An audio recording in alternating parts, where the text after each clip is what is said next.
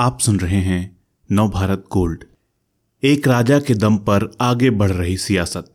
इतिहास में राजा सुहेल देव के बारे में पूरे यकीन से ज़्यादा कुछ नहीं मिलता। लेकिन यूपी की गद्दी पाने को राजनीतिक दलों ने अपनी एक कहानी गढ़ दी है।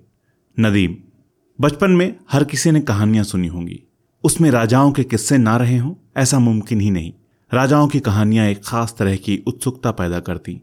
क्योंकि उनमें थ्रिलर हुआ करता था। सस्पेंस होता और सबसे बड़ी बात कि राजाओं का ऐशो आराम से भरा जीवन और उनकी बहादुरी मन मोह लिया करती। आप सोच रहे होंगे कि जब मुल्क में इस वक्त कहीं ज़्यादा गंभीर विषय खबरों की बुनियाद बने हैं तो राजाओं की कहानियों का ज़िक्र क्यों? दरअसल एक राजा के पराक्रम और शौर्य की कहानी को एक हज़ार साल बाद जीवंत करने की कोशिश हो रही है। वो भी देश के सबसे बड़े राज्य यूपी में। अहमियत का अंदाज़ा इस बात से लगाइए कि खुद प्रधानमंत्री नरेंद्र मोदी कार्यक्रम में दिल्ली से वर्चुअल जुड़ेंगे। यूपी के मुख्यमंत्री समारोह स्थल पर मौजूद होंगे। तारीख होगी 16 फरवरी। उस रोज यूपी के बहराइच ज़िले में उस राजा के नाम पर एक स्मारक का शिलान्यास किया जाएगा। साथ ही उनके राजस्थल को पर्यटन स्थल के रूप में विकसित करने के लिए कई करोड़ की योजनाओं का ऐलान भी करेगी सरकार। राजा का नाम तो अभी तक बताया ही नहीं। नाम है राजा सुहेल देव। 16 फरवरी ही राजा सुहेल देव की जन्मतिथि भी मानी जाती है। तो यूपी सरकार ने ये ऐलान भी कर दिया है कि राज्य में जहाँ जहाँ भी उनकी प्रतिमाएँ हैं, वहाँ पुलिस बैंड बजाया जाएगा। ये सब पढ़ने और सुनने के बाद आपके जहन में ये सवाल ज़रूर उठेगा कि देश में इतने राजा हुए, लेकिन अचानक सुहेल देव ही इतने खास क्यों हो गए? असल में यही तो राजनीति है। राजा सुहेल देव के खास होने की वजह हम आपको ज़रूर बताएँगे, लेकिन पहले उनके बारे में भी थोड़ा जान लीजिए। अगर आप इतिहास खंगालेंगे या बड़े बड़े इतिहासकारों से बात कर राजा सुहेल देव के बारे में जानकारी हासिल करने की कोशिश करेंगे तो भ्रम का शिकार हो जाएँगे, क्योंकि उनको लेकर कोई बहुत दस्तावेजी बातें उनके ज़रिए नहीं मिल सकती। उनको लेकर जो एक प्रचलित कहानी है, उसी पर यकीन करना बेहतर है। यही वो कहानी है जो राजनीति में वोटों की फ़सल में हमेशा खाद का काम करती आई है। राजा सुहेल देव का शासनकाल ग्यारहवीं सदी का माना जाता है। उनकी जो रियासत थी, वो यूपी के बहराइच, श्रावस्ती ज़िले और उसके आसपास के इलाकों को मिलाकर मानी जाती है। उस काल में महमूद गजनवी के एक भांजे थे, सैयद सालार मसूद गाजी। अपने पिता के साथ भारत पर आक्रमण के इरादे से निकले थे वो। दिल्ली, मेरठ और यूपी के बाराबंकी ज़िले के एक इलाके सतरेह को जीतते हुए वो बहराइच तक पहुँच गए। लेकिन राजा सुहेल देव ने उन्हें बहराइच नहीं जीतने दिया। तमाम राजाओं को हरा चुके सैयद सालार मसूद गाजी, राजा सुहेल देव को नहीं हरा पाए और उस युद्ध में घायल होने के बाद उनकी मौत हो गई। उनकी इच्छा के अनुरूप उन्हें बहराइच में दफनाया गया। बाद में मुस्लिम धर्मावलंबियों के बीच संत के रूप में स्थापित हुए। उनकी कब्र को मजार का दर्जा मिल गया। उस पर आज भी हर साल मेला लगता है। स्थानीय स्तर पर एक बड़ा विवाद ये भी चलता है कि एक आक्रांता को संत का दर्जा कैसे दिया जा सकता है।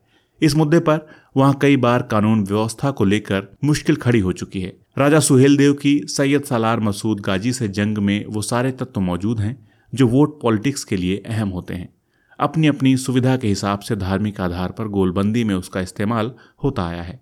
एक और दिलचस्प बात, राजा सुहेल देव की जाति क्या थी, इस पर भी कोई एक राय नहीं और वक्त के हिसाब से उन्हें अलग अलग जाति से जोड़ा जाता रहा।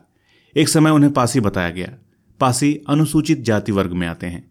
यूपी में पासी वोटों की गोलबंदी के लिए उन्हें पासी गौरव के रूप में पेश किया जाता रहा है।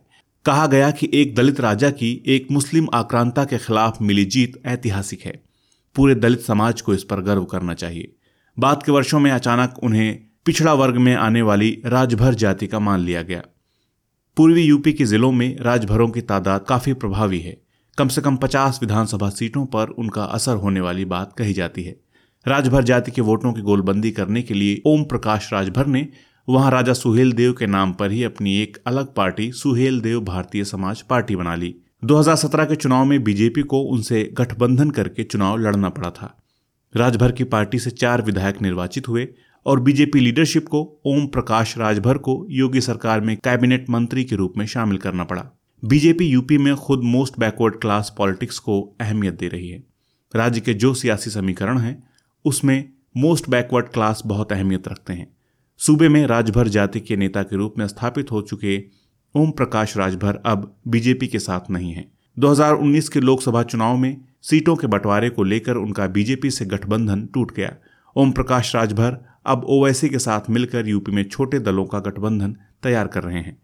वो बीजेपी के लिए नुकसानदेह साबित हों, उससे पहले पार्टी अपनी कील कांटे ठीक कर लेना चाहती है। बीजेपी ने अपने एक राजभर विधायक अनिल राजभर को ओम प्रकाश राजभर की जगह मंत्री बनाकर आगे किया है। राजा सुहेल देव के नाम पर यूपी में एक रेल चलाई जा चुकी है। उनके नाम पर एक डाक टिकट भी जारी हो चुका है। योगी सरकार के मंत्री अनिल राजभर के इस बयान पर एक नज़र डाल लीजिए। तस्वीर और भी साफ़ हो जाएगी। अनिल राजभर कहते हैं, राजा सुहेल देव ने सलार सैयद को हराकर हम राजभरों को सिर उठाकर जीने का मौका दिया। लेकिन ओम प्रकाश राजभर सालार सैयद गाजी का समर्थन करने वाले असदुद्दीन ओवैसी से हाथ मिलाकर सुहेल देव को अपमानित कर रहे हैं। चुनाव में राजभर उन्हें अपने गाँव में घुसने भी नहीं देंगे। उम्मीद है सब कुछ आपकी समझ में आ गया होगा। कहीं कोई दुश्वारी हो तो बशीर बद्र के इस शेर को गुनगुना लीजिएगा। किताबें, रिसालें, ना अखबार पढ़ना, मगर दिल को हर रात एक बार पढ़ना। सियासत की अपनी अलग एक जबां है। लिखा हो जो इकरार इनकार पढ़ना। सिर्फ़ यही है देश और दुनिया की हर ज़रूरी नॉलेज दिलचस्प जानकारियाँ और सार्थक मनोरंजन। सुने या पढ़ें और रहें दूसरों से दो कदम आगे हर रोज। गोल्ड के पॉडकास्ट का खजाना मिलेगा नव भारत गोल्ड डॉट कॉम पर।